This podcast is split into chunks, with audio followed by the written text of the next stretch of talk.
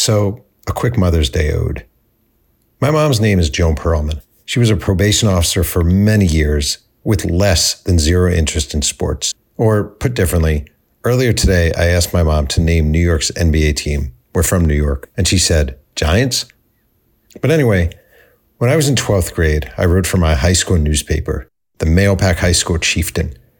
And before handing in every article, I'd lie in my parents' bed and have them listen as I read the pieces word by word by word. And this was some seriously boring shit prep lacrosse, softball, soccer, gymnastics, football. But my mom, she would listen to everything and she'd compliment everything. And she'd encourage me over and over and over again. Without those sessions, I'm honestly not sure whether I become a journalist. So thank you, Mom, for listening.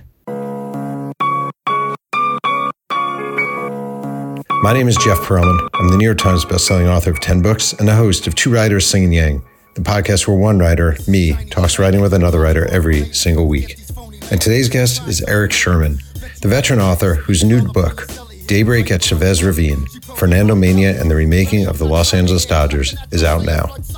This is episode number 311. Let's sling some yang. Dad, your podcast sucks. And nobody cares about your stupid TV show. All right, Erik Sherman, my former, my former neighbor and sharer of a space in Starbucks at a table in Starbucks. years and years and years ago, you, you asked if we could meet, and we sat down and we talked. And you had written one book about former Dodger Glenn Burke, and you really sort of wanted to make more of a career of it. And like, here we sit, whatever, 15 years later, and you have a bevy of books to your name you're having this great run. You have a new book out, Daybreak at Chavez Ravine, Fernandomania, and the remaking of the Los Angeles Dodgers. You must be giddy how this has all turned out, no?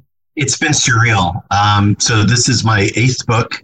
And when you and I sat down to have co- coffee at Starbucks that time, um, I was working on a Steve Blass book, uh, but at the very beginning. So really, I had just the Glenn Burke book uh, that I had done, and that was it. Um, and you gave me a master class, first of all, on grabbing the attention of the, of the reader. That, that first paragraph, that first page um, of any chapter, it's so important, or else you'll lose the reader.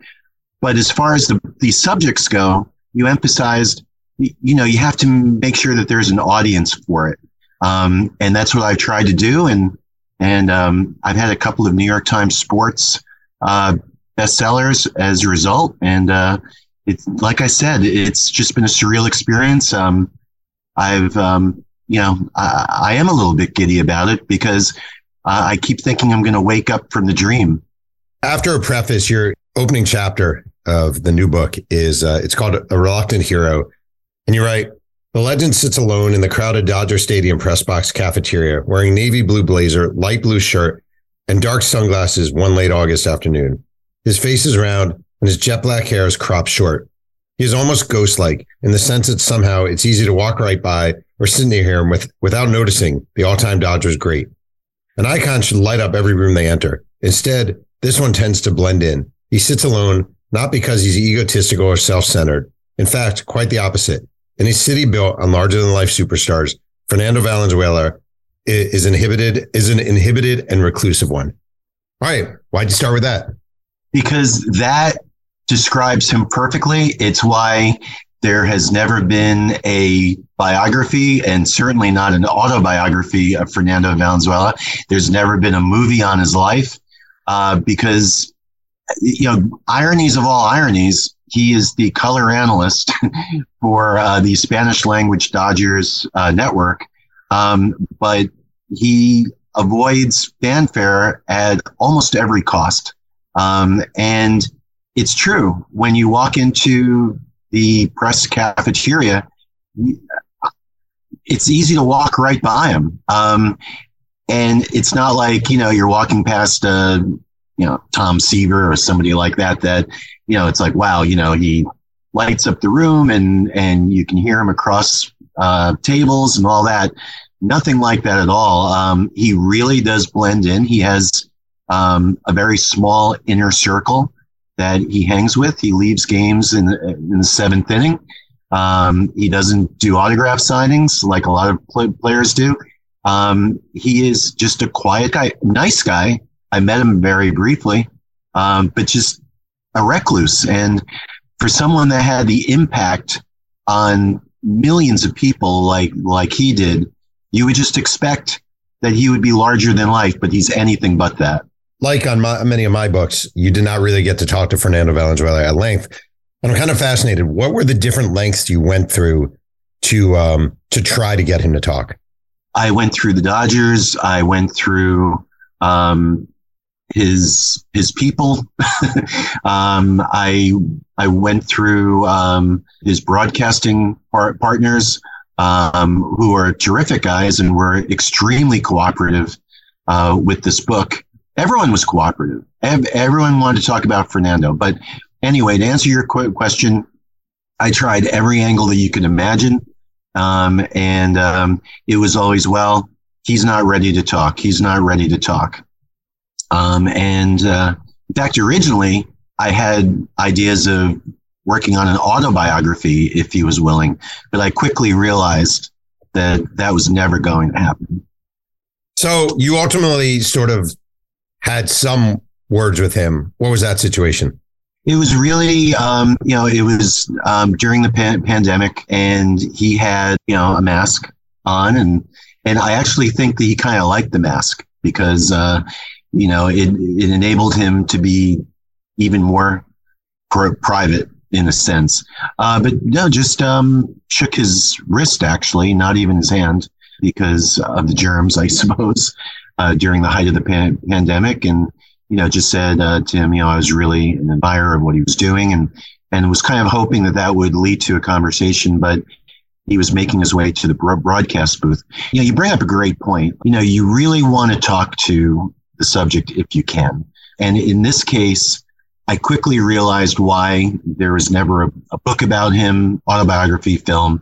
It didn't stop me because I thought the story was so good. And a friend of mine reminded me of this terrific long piece uh, for Esquire uh, by Gay Talese, and it was entitled Frank Sinatra Has a Cold. Mm-hmm. And what Gay Talese did was he observed Frank Sinatra, followed him around a little bit, interviewed everyone inside his inner circle, outside of his inner circle, people that were touched by by Frank, and put together this one of the great long form essays, which was turned into a book so that was really the model that I followed. As far as the form, it's very, very similar to Gay Talese's piece on Frank Sinatra in the way that I went about it. So basically, you're saying this book is better than Gay Talese's uh, piece on Frank Sinatra. Is that what you're saying? I never said that. I heard I you say that. I feel like that is what you said. we have to play it back. We have to play it back. I don't think I said that. I always have this debate. Like people say, well, can you say it was better? The book is better because Bo Jackson didn't talk to you and it caused you to do this and it caused you to do that. And sometimes I feel like we as writers will convince ourselves that because it makes us feel better. But obviously I wanted Bo Jackson. Like, do you, is how different is this book, do you think? And what is the impact if Fernando says, yeah, I'll give you, I'll give you five hours. Let's go, let's go sit somewhere and talk. In some respects, it would have been better, but in other respects, no, because uh, as you know, when in autobiographies, let's say, you know, say that he said yes to me and said, yes, I will, you're, you're the one, you're the one that I, I will finally choose after 40 years to do an autobiography with Erik Sherman. Well, you know, it's completely from his point of view o- over the years. People aren't as sharp on the facts. Um, I think the book that I have written, uh, interviewing nearly 100 people inside of his circle, outside, and so forth, that it's it's not a necessarily a truer book, but I think there's more to it, and I think in some respects it's a better book. But would I have liked five hours with him? Sure, be because there were some. I I would have liked to have heard from him what he was feeling, you know, during Fernandomania, how he was feeling more than the facts because the facts you can always get. Um, but but what was going through his mind? Was he ever nervous? He looked so cool out there at all times. Um, what was he really thinking when he when he got the ball on opening day in 1981? When Jerry Reuss and Burt Hooton couldn't go, and it was his first start of his major league career, and he goes out and pitches a shutout um, over the Western Division champion Astros, who had beaten the Dodgers on in game 163 the year before. You know, those were the types of things. What what was he feeling in that World Series game against the Yankees in game 3 when, you know, he was up to 147 pitches and he had struggled the whole game and what was it like, you know, how you know, was he cold in that game 5 against Montreal in 81 where he went 8 and two thirds innings and and you know, put the Dodgers into the World Series on what they call Blue Monday, the Rick Monday game when he hit the home home run. I would have loved those questions answered. How how he felt when the Dodgers re- released him uh, in spring training of 1990, a couple of weeks after he had pitched in Mexico and sold out the stadium there three three straight days. Obviously, lining the pockets of the Dodgers and doing so. Those were how how he felt about those things. But he's so private I honestly think the answers would have been very dry, um, very, very, very short. And I may not have gotten much out of him just, just from knowing what I found out about him, you know? Do you feel like when you don't get access to a person, you cannot or can sort of interpret their feelings? Like, let's say you interview, I don't know, Rick Monday, and Rick Monday's like, oh man, Fernando was terrified. I just remember how scared he was, blah, blah, blah, blah, blah. Are you okay then saying Fernando Valenzuela was scared? If that's someone else's interpretation, then I would word it that way. Like I, I would word it like um, Rick Monday looked over at Fernando Valenzuela in the dugout and sensed um, an angst about him, a nervousness about him, um, because I try to be as accurate as I can in my books. And you know, some people, I mean, I, I was on tel- television the other day and, you know, I'm not on television a lot, much less live te- television. And, you know, I, I was curious how people saw me. Like my heart was beating a little bit, but, um, I asked my, my, my daughter who was in the wings, you know, did I look nervous? And she said, no, you look fine. So I think it's, I think it's hard, um, to get inside somebody's head, but you can certainly, you know, give someone's point point of view of, of, of how they interpreted things. Sadly, we're older than many of the listeners here, probably, and for you and I, Fernandomania was a huge deal. Even though uh, you know I was an East Coast kid watching it in New York, and I was actually surprised when I looked back. In 1980, he pitches in 10 games. He goes 2 0 with a zero ERA. Uh, and then 1981, he's 13 and 7 with with you know 11 complete games and blah blah blah blah blah and they go on and they win the world series. But i feel like the numbers do a terrible terrible job of actually capturing what fernandomania was and why it was such an enormous national thing. Um, you reference in the book you know mark the bird fidrych and his rise and then later hideo nomo and sort of the uniqueness and them coming along and fernandomania was right there with it how do you explain sort of that phenomenon to people who just weren't there to witness it? What he did was he brought Mexican Americans and Mexicans and Latinos out of the shadows and into the ballparks. Um, I spoke to uh, Lyle Spencer um, about this, and he was a wonderful sports writer for many, many years in LA and New York. And he actually helped Fernando with his English. So he knew Fernando pretty well. And what he observed was in the 1970s, you go to Dodger Stadium and you might have 5% Latinos and Mexican Americans there. And there's a history behind that, which I'm sure we'll touch on in a bit. Um, but um, they just didn't go to Do- Dodger Stadium because there was some bitterness with the building of Dodger Stadium, what happened with Chavez Ravine. People were being relocated through eminent domain.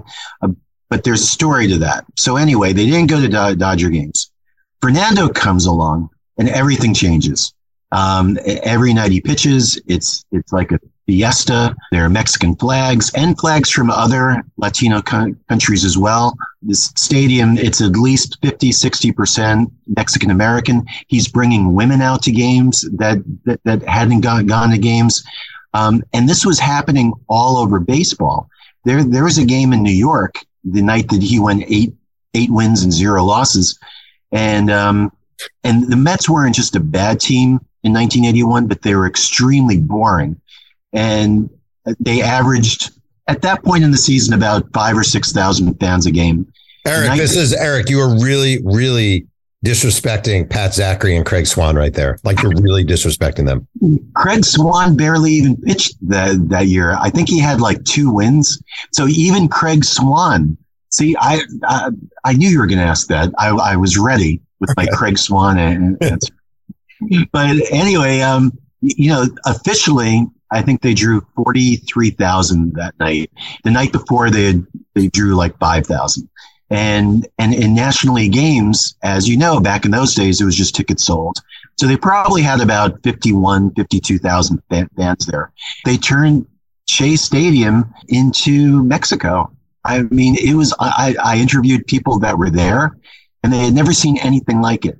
Um, I make the case that Fernando created more new baseball fans than anybody in the history of the game globally. And I stand by that. And to Mexican Americans, he was to them what Jackie Robinson was to African Americans in baseball. First of all, somewhere right now, Craig Swan is listening. And number one, he's thrilled that we both remember him. Number two, he's hurt that you don't think he brought more fans to uh, to baseball than Fernando Valenzuela. and number three, like Fernando, uh, later pitched after his heyday, pitched for the Angels for a brief span. Um, it is interesting. Like I, so I moved to Southern California about eight and a half years ago, and I think 90 point, no, 99% of humanity, maybe even 99% of people living out here have no idea of the sinisterness of Chavez Ravine, where the where Dodger Stadium is located, which is basically, you know, it was generations of Mexican Americans live there. And yep. then it was just designated for for redevelopment and becomes Dodger Stadium. And all these people are, you know, basically SOL. What is the relationship, do you feel like, between sort of heading into Fernandomania, between sort of Mexican Americans and the Dodgers and the Dodgers being where they once their families once lived? Well, what happened? The, the the Dodgers obviously needed a home. New York wasn't co- cooperating with either enlarging Ebbets Field, which had a seating capacity of 28,000. Robert Mo- Moses was really responsible, even more than the O'Malleys, for the Dodgers leaving New York. Robert Moses just wouldn't cooperate in giving the Dodgers a proper stadium. He had Yankee Stadium that at that time, the original Yankee Stadium could seat 75,000 and here Little Ebbets Field, 28,000, they couldn't compete with some of these clubs. You know, Cleveland's at 80,000. It goes on and on and on.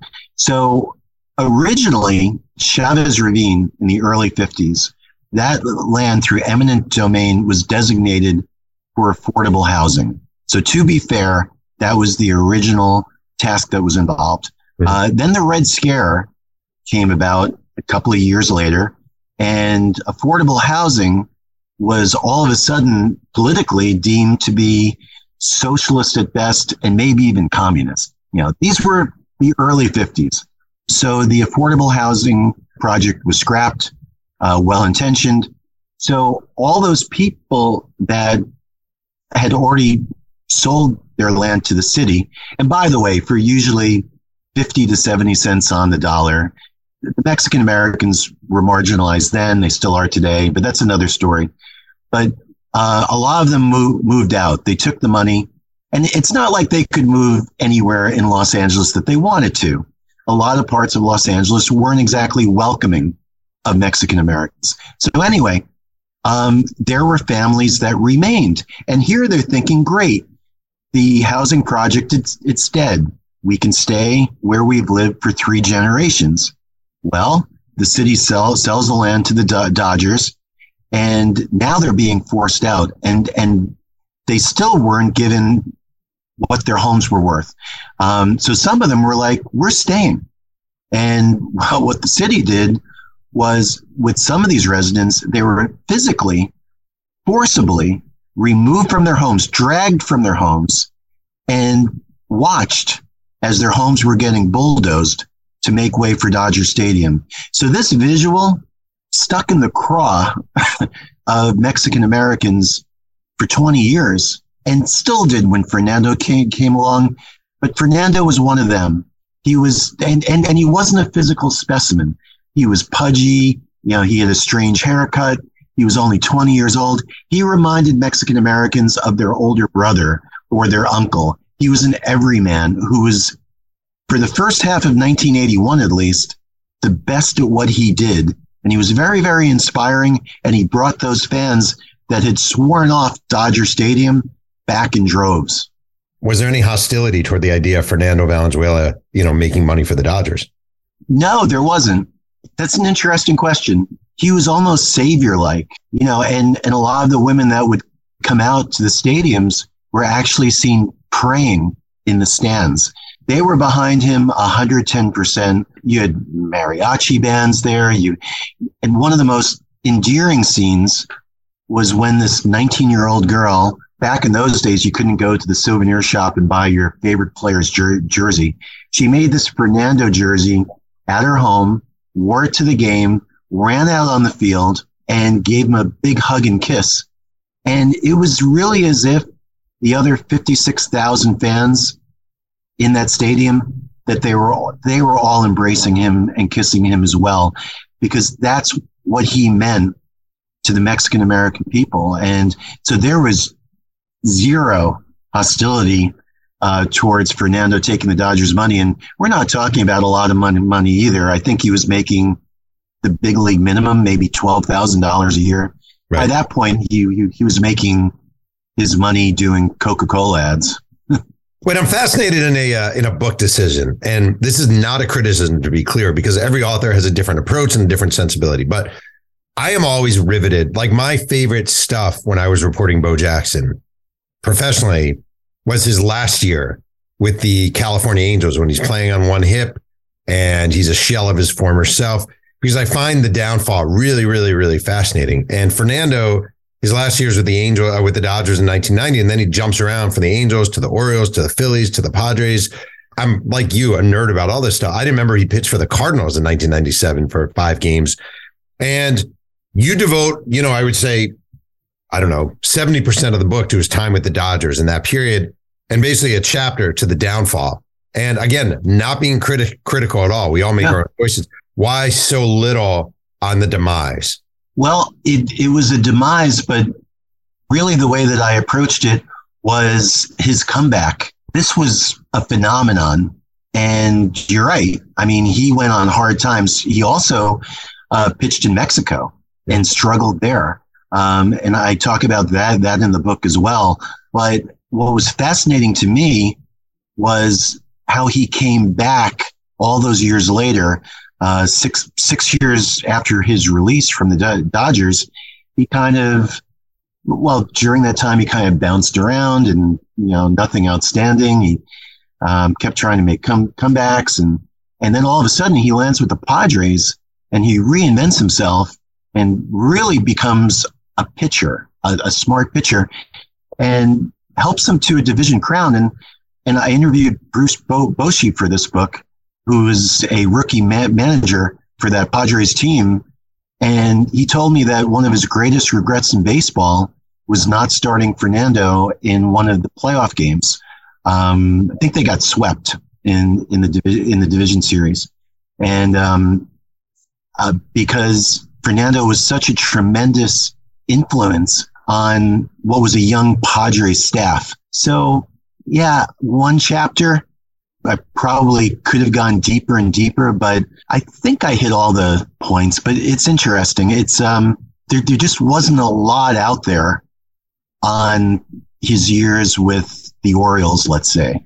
Erik, I want to say to be clear, like I'm not criticizing you for it because I actually think it's really fascinating. Like you know, I'm working on a Tupac book now, which is random and weird. And there are things about Tupac's life that I find riveting that I'm sure nobody else gives a shit about. And I'm sure there were things about Fernando's life that you found riveting that I would be like, oh, I don't, I don't really find that that interesting. Like we're the navigators of these books, you know, and we're the narrators of these books. So I don't think anything's wrong with that decision.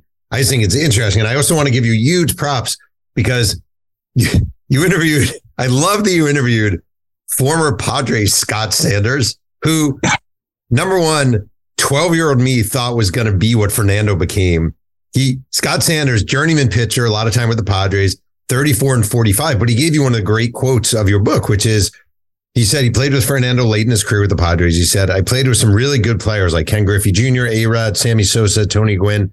But I tell people all the time that Fernando is one of the best athletes I ever played with. People look at me like, Are you crazy? But when we played together in 95, I was eight years younger than he was. We would go out and play, and people always looked at Fernando and his big barrel chest and used to think he was out of shape. I'm like, guys, you don't get it, man. When I run, this dude is right there with me step by step. All right. I'm actually fascinated by this and it's so nerdy. Why of all people did you talk to Scott Sanders and how did that even literally, how did that happen that you talked to Scott Sanders? I have a dear friend who's one of the great biographers in the country. His name's Jeff Pearlman, and he told me to talk to everybody I possibly could because you never know. I'm so kissing Sanders, my ass here, Erik. I'm not paying you back. Stop. and Sanders, I, I, mean, that's a great quote. Great quote. Know? How'd you and, find him? Like, what? I'm actually fascinated. Like, why literally, literally, I mean, very literal and digital here. Did you talk to Scott Sanders?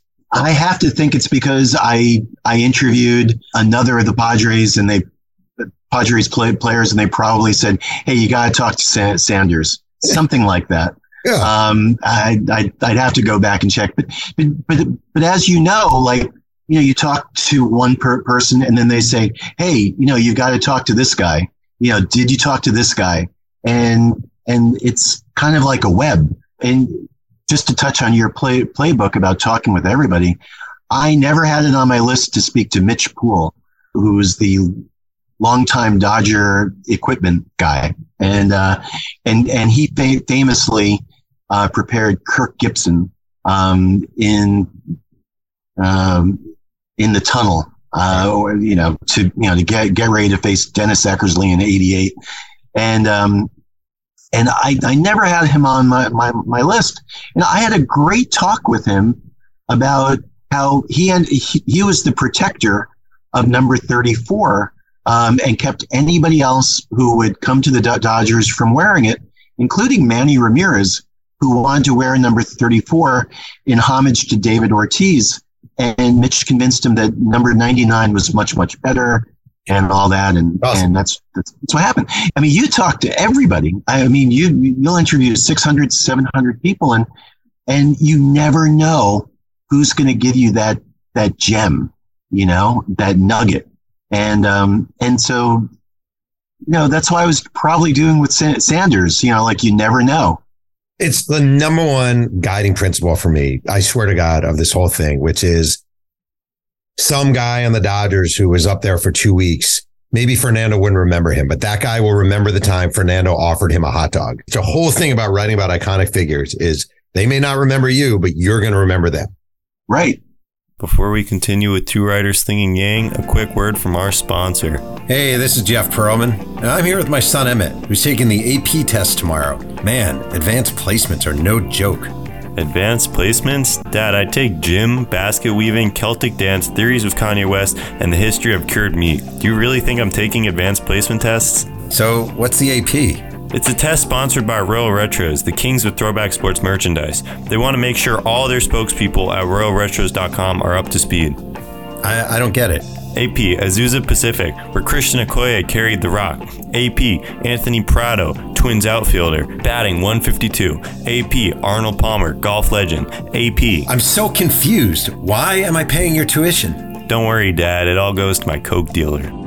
But I'm going through something weird right now, which is um, you know, in writing about Tupac, I'm meeting a lot of old rappers, right? A lot of old rappers. And they're, it's these guys who back in the day were full of bravado and they were full of piss and vinegar and I'm to fuck you up and blah, blah, blah, and blah, blah, blah. And now they're like guys like my age older and they kind of have pop bellies and they're like really lovely guys, but they're, but they're not the guys I remember in my head. You know, they're not the guy who I remember in my head. They're like suburbanites and, you know, they drive a, you know, uh, whatever, you know, a Prius. And, and I wonder, you, you and I, I think are both fueled by nostalgia to a certain, yes. Our books are fueled by nostalgia, this love of the past and this love of, and I wonder when you work on these books and you're so engrossed in Fernando, just as an example, and Fernando, you're thinking of Fernando as 20, 21 years old. And then you see him kind of older and maybe he's kind of shuffling around a little bit, or you see these different ball players you know, and they're shuffling around a little bit. Does any of that hurt your heart? Yes. Yes. Because, you know, they remind us that we're getting older.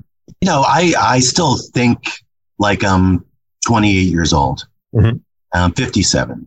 And when I see some of these ball, ball players, especially, you know, Fernando actually looks pretty much like he did. He has a better haircut now. Um, but um, you know, he's pretty much the same size and all that. And and like I said, he he really kind of blends in. No, but some of these other guys, you know, I'm not going to mention names, but you know, you see them, and I mean, some of them are, you know, over 300 pounds. Some of them are 120 pounds now because they've been ill, and that breaks your heart because you know you have it frozen in your brain, you know, what they were like and, and what they look like and, and, and how they performed. And, um, and now they're, they're old men. And, um, it is hard because I think a part of it is it reminds us of our own mortality and that we're all getting old. And, you know, I can't believe that Fernandomania, you know, it's 42 years. Yeah. 42 years. So what I often do is I'll take that date, 1981, and I'll subtract 42 years from that. Yep. So that would be what, 1939? It's crazy. I do that all the time. So, you know, I remember 81, I was 15 years old. I played high school baseball. Seems like yesterday. You know, 15 year old Erik thinking of 1939. I mean, you're talking Lou Gehrig's era. That disturbs me. yeah, it's weird. I mean, the things I feel like in life that mark history in our brains, people like us, number one is having kids and seeing them grow up. Yeah. And number, number two is realizing that your favorite sporting events took place a gazillion years ago and that your favorite athletes are either really old or really dead. And it's just like, it's a jarring little world, you know? It is. And it goes fast. It sure does. You kind of have a cottage industry now about writing. I would say you are a baseball nostalgist. Um, and I recently said, totally unrelated to you, so don't take this the wrong way. I said to my wife, I was like, I don't think I'm ever going to do another baseball book because I don't think people have a, I don't think young people have a passion for baseball the way that you and I did growing up. And I feel like I don't, I'm not so sure if Mike Trout walked down a street in New York City that 50% of people would recognize him. And if we go back 40 years ago and you take the 100th best player in Major League Baseball, let's say it's Manny Trillo. I think Manny Trillo walking down New York City would have been recognized by more than 50% of people. Is baseball still a commercially reasonable thing to write about in book format? Um, let me say this. My core audience, the age range is 45 years old to 80 years old. Right. And I would say, I mean, I did um, a lecture book signing up in the Boston area a couple of years ago. And I would say there was about 40 people there, 45 people. I would say the average age was 70. and I'm not kidding. You know, and and it's fine. The questions that they asked me were mm-hmm. off the charts good. I mean, the people that show up for these events, uh, you know, they know their stuff, and and it's great to be in that audience. But yeah, I think about it too. I'm like, um, the, the, these books I write about, you know, I, I mean, is a 30 year old going to be interested? Is a 20 year old going to be interested? Maybe the hardcore fans, but I see very, very few um, under the age of 50. And it is concerning, although I think people 50 and older still read books with more frequency, maybe, uh, than younger people. I mean, we're in a TikTok world now, and I think that plays into it but I probably do need to get a little bit more current um, in my next book. Well, my next book won't be. It's with Dwight Evans. So it's that same era. Um, that'll be, you know, book number nine. But book number 10, you know, maybe I do something on the 98 Yankees or something like that. Just just came out. Jack Curry just wrote a book on him. I saw that.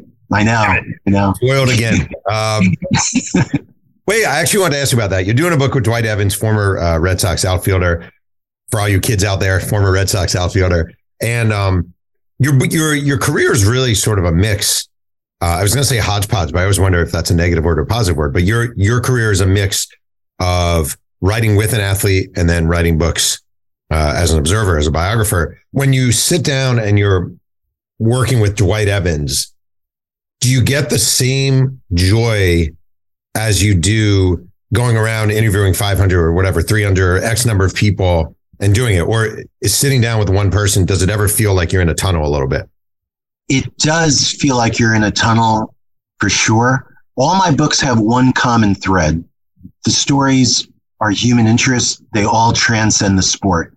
So really, they're not, they're not, a, I mean, they are baseball books, but they're more about the human, the human struggle, challenges, overcoming those challenges, sometimes not overcoming those challenges, like with my Glenn Burke book, which incidentally, I'll plug it. Uh, it's being turned into a mini series by Jamie Lee Curtis oh, nice. uh, on Netflix. Yeah. So that's being worked on now. You know, but that has a sad ending. So these books, they could be about you know, other sports other than baseball. They don't even have to be about sports.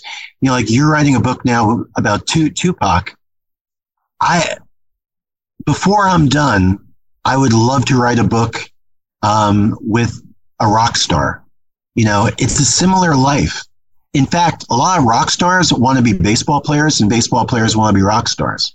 Um, I, I would, you know, somebody like a like a Paul McCartney or a Billy Joel or you know, or somebody like that, or you know, that they would.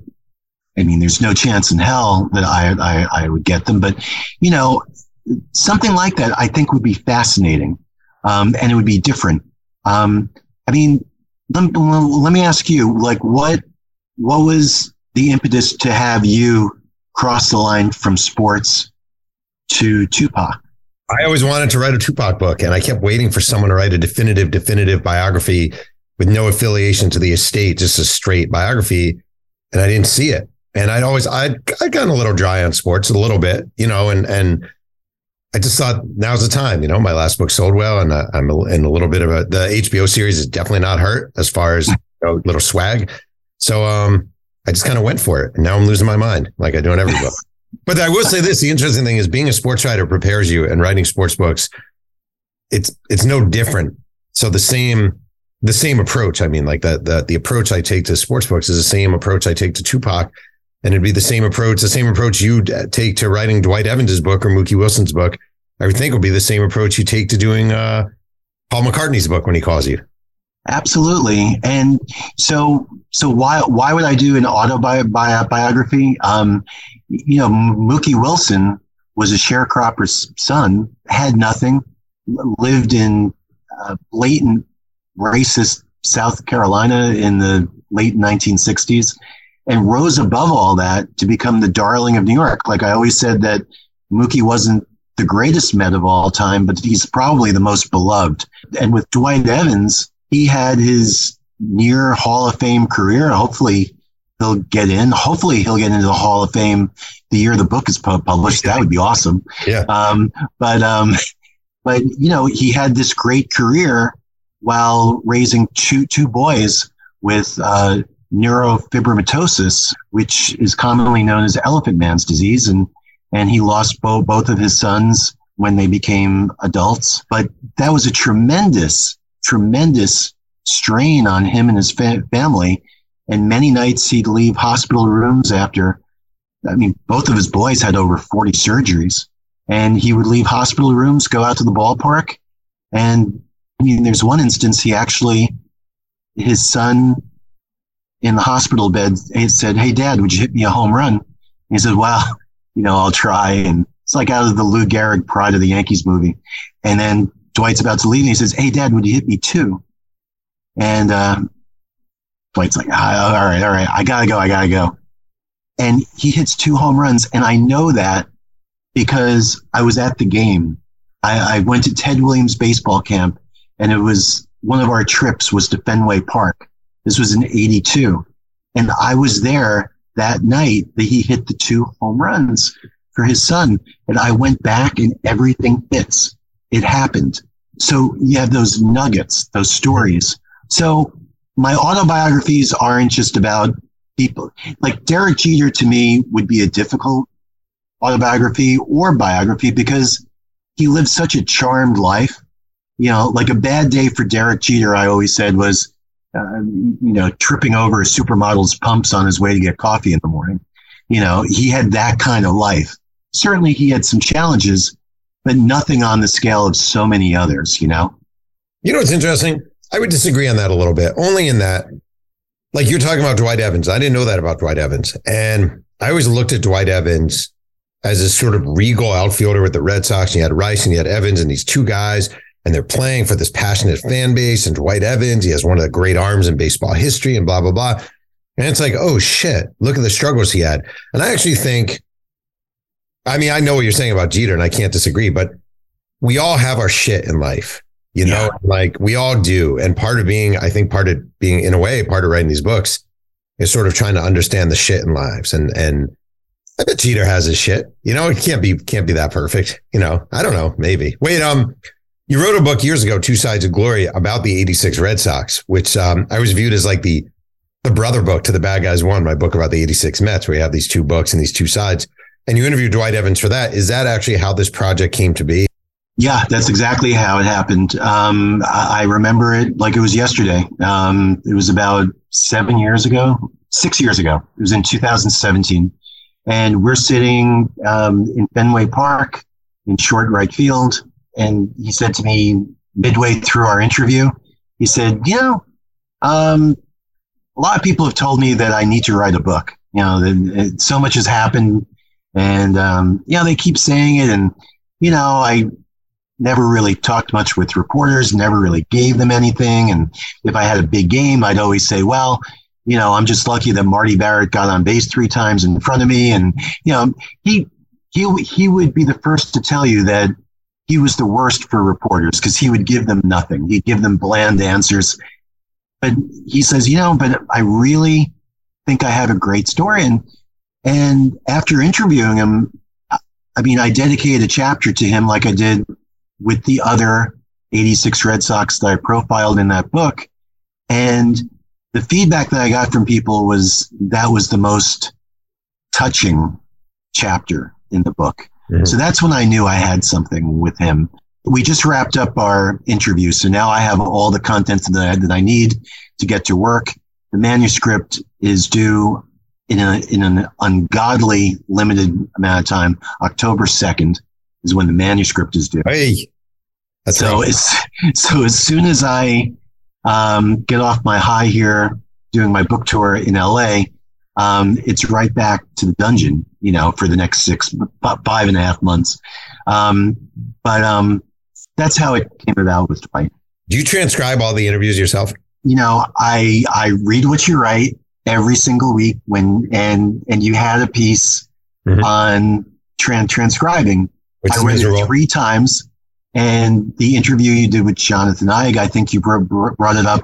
Yeah. Um, so anything you put out there, I'm just devouring because I can relate to everything that you're going through, the pain and the angst and also the glory, but mostly the pain and the angst. And, and, and I must say, um, I, I always begin to tra- transcribe like early in Dwight's life, you know, he lived in Hawaii. There are all these obscure Hawaiian cities and all that. I'm like, these transcribers are just going to butcher this. Mm-hmm. So that I transcribe on my own. Um, I ice my neck for three days after I'm done, you know, with the hours and hours and hours of tra- transcribing. But the stuff, you know, when you get to 1975, um, when the Red Sox had that great season, they went to the World Series against the Reds. Um, I know that subject so cold then I'm like, yeah, let me turn this over to a tra- transcriber because there's a ton of stuff And if the transcriber makes mistakes on names and everything, it's no problem. Like I know what they're talking about. Um, so I mix it up. Um, I do both. Yep, fair enough. Let me ask you a final, well, a couple final questions. Number one, how much does it piss you off that there's another writer named Erik Sherman who has eriksherman.com? and he spells it with a K. With so a K. all my so all my life, um, people misspell my first name because I think nine out of ten people it's E R I C, not E R I K. So the one time that that would benefit me, incredibly, there is another writer, and and he makes his living. I mean, he's a he's a serious writer. Mhm. I mean, um, and he's really, I mean, he's out there, and and he spells it Erik with a K, Sherman, and on Twitter, um, it's. I mean, he's got at Erik Sherman. I mean, he got to that first. So I go by at by Erik Sherman, B Y Erik, Sherman. But yeah, he gets my stuff all the time. I get his stuff all, all the time. I won't name the publisher, but one time my royalty statement was sent to him by mistake. Uh, so Things are looking up for the other Erik Sherman. This is great. Money coming from the sky. a good day to be Erik Sherman with a K, non baseball writer. I, well, you know, I'm required to ask this. And again, you're a very nice guy and you've had a sort of a lovely career and you clearly get along with athletes and blah, blah, blah. Do you have a good confrontation or awkward story for me to wrap this podcast with? the Jim Rice interview was a little bit awkward. What happened? First of all, I give him credit for granting me the, the interview. This was for, my 80, 86 Red Sox book. And they were working on one of his legs, so he was in pain. And, and so I was trying to find some middle ground and, you know, something that, you know, that we have in co- common.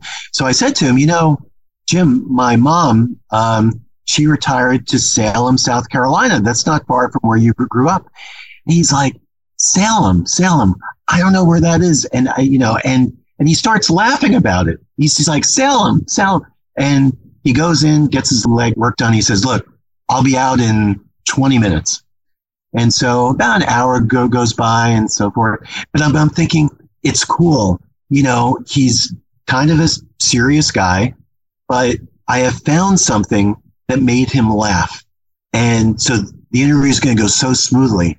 Well, he came out and maybe he was in some dis- dis- discomfort, but he had, he was back to being super serious again. And, and, um, and so it was kind of a, a bit of a struggle to, um, to really find, um, something that would be entertaining. And, and, and, and we did, like we started comparing, the um, 86 and 75 Red Sox against the you know the four World Championship teams of this century uh, of the Red Sox and comparing them and and he believed you know that the 75 Red Sox were you know the best team of this generation.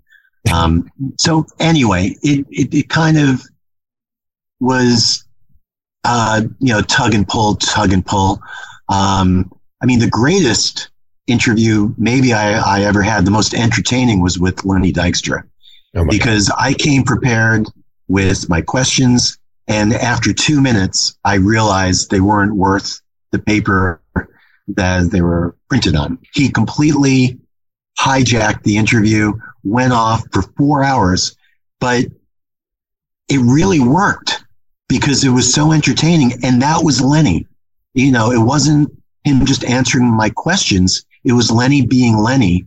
And I captured the whole atmosphere and what he was like with the Red Bull. And, you know, he had YouTube and he's showing me videos of him with the Phillies and the Mets and, and his greatest time. And he just took it over. And, and that's Lenny, you know, hyper and, and all over the place, no direction. And so that one really worked out. So I can't really say I've had a disastrous interview ever Yeah, um, where somebody like got up and walked out on me. Did Dykstra ask you for money?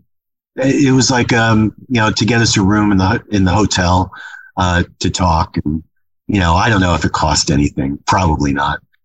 Erik, the book is Daybreak at Chavez Ravine. It is uh, yet another ode to sort of baseball and your youth and this joy and this love you bring to the sport, which is a beautiful thing. And um, I appreciate you doing this as always. Thank you so much. No, I appreciate you having me on, Jeff. I really do. Thank you. I want to thank today's guest, Erik Sherman, for joining me on Two Writers Slinging Yang. You can follow Erik on Twitter at by Erik Sherman, and that's Erik with a K, and buy Daybreak at Chavez Ravine, wherever books are sold. If you have a chance enjoy Two Writers Slinging Yang, please go to the vehicle of your choice and leave a nice review. I'd be really appreciative. Music is by the great MC Whiteout. Thanks again for joining me, and remember, keep writing.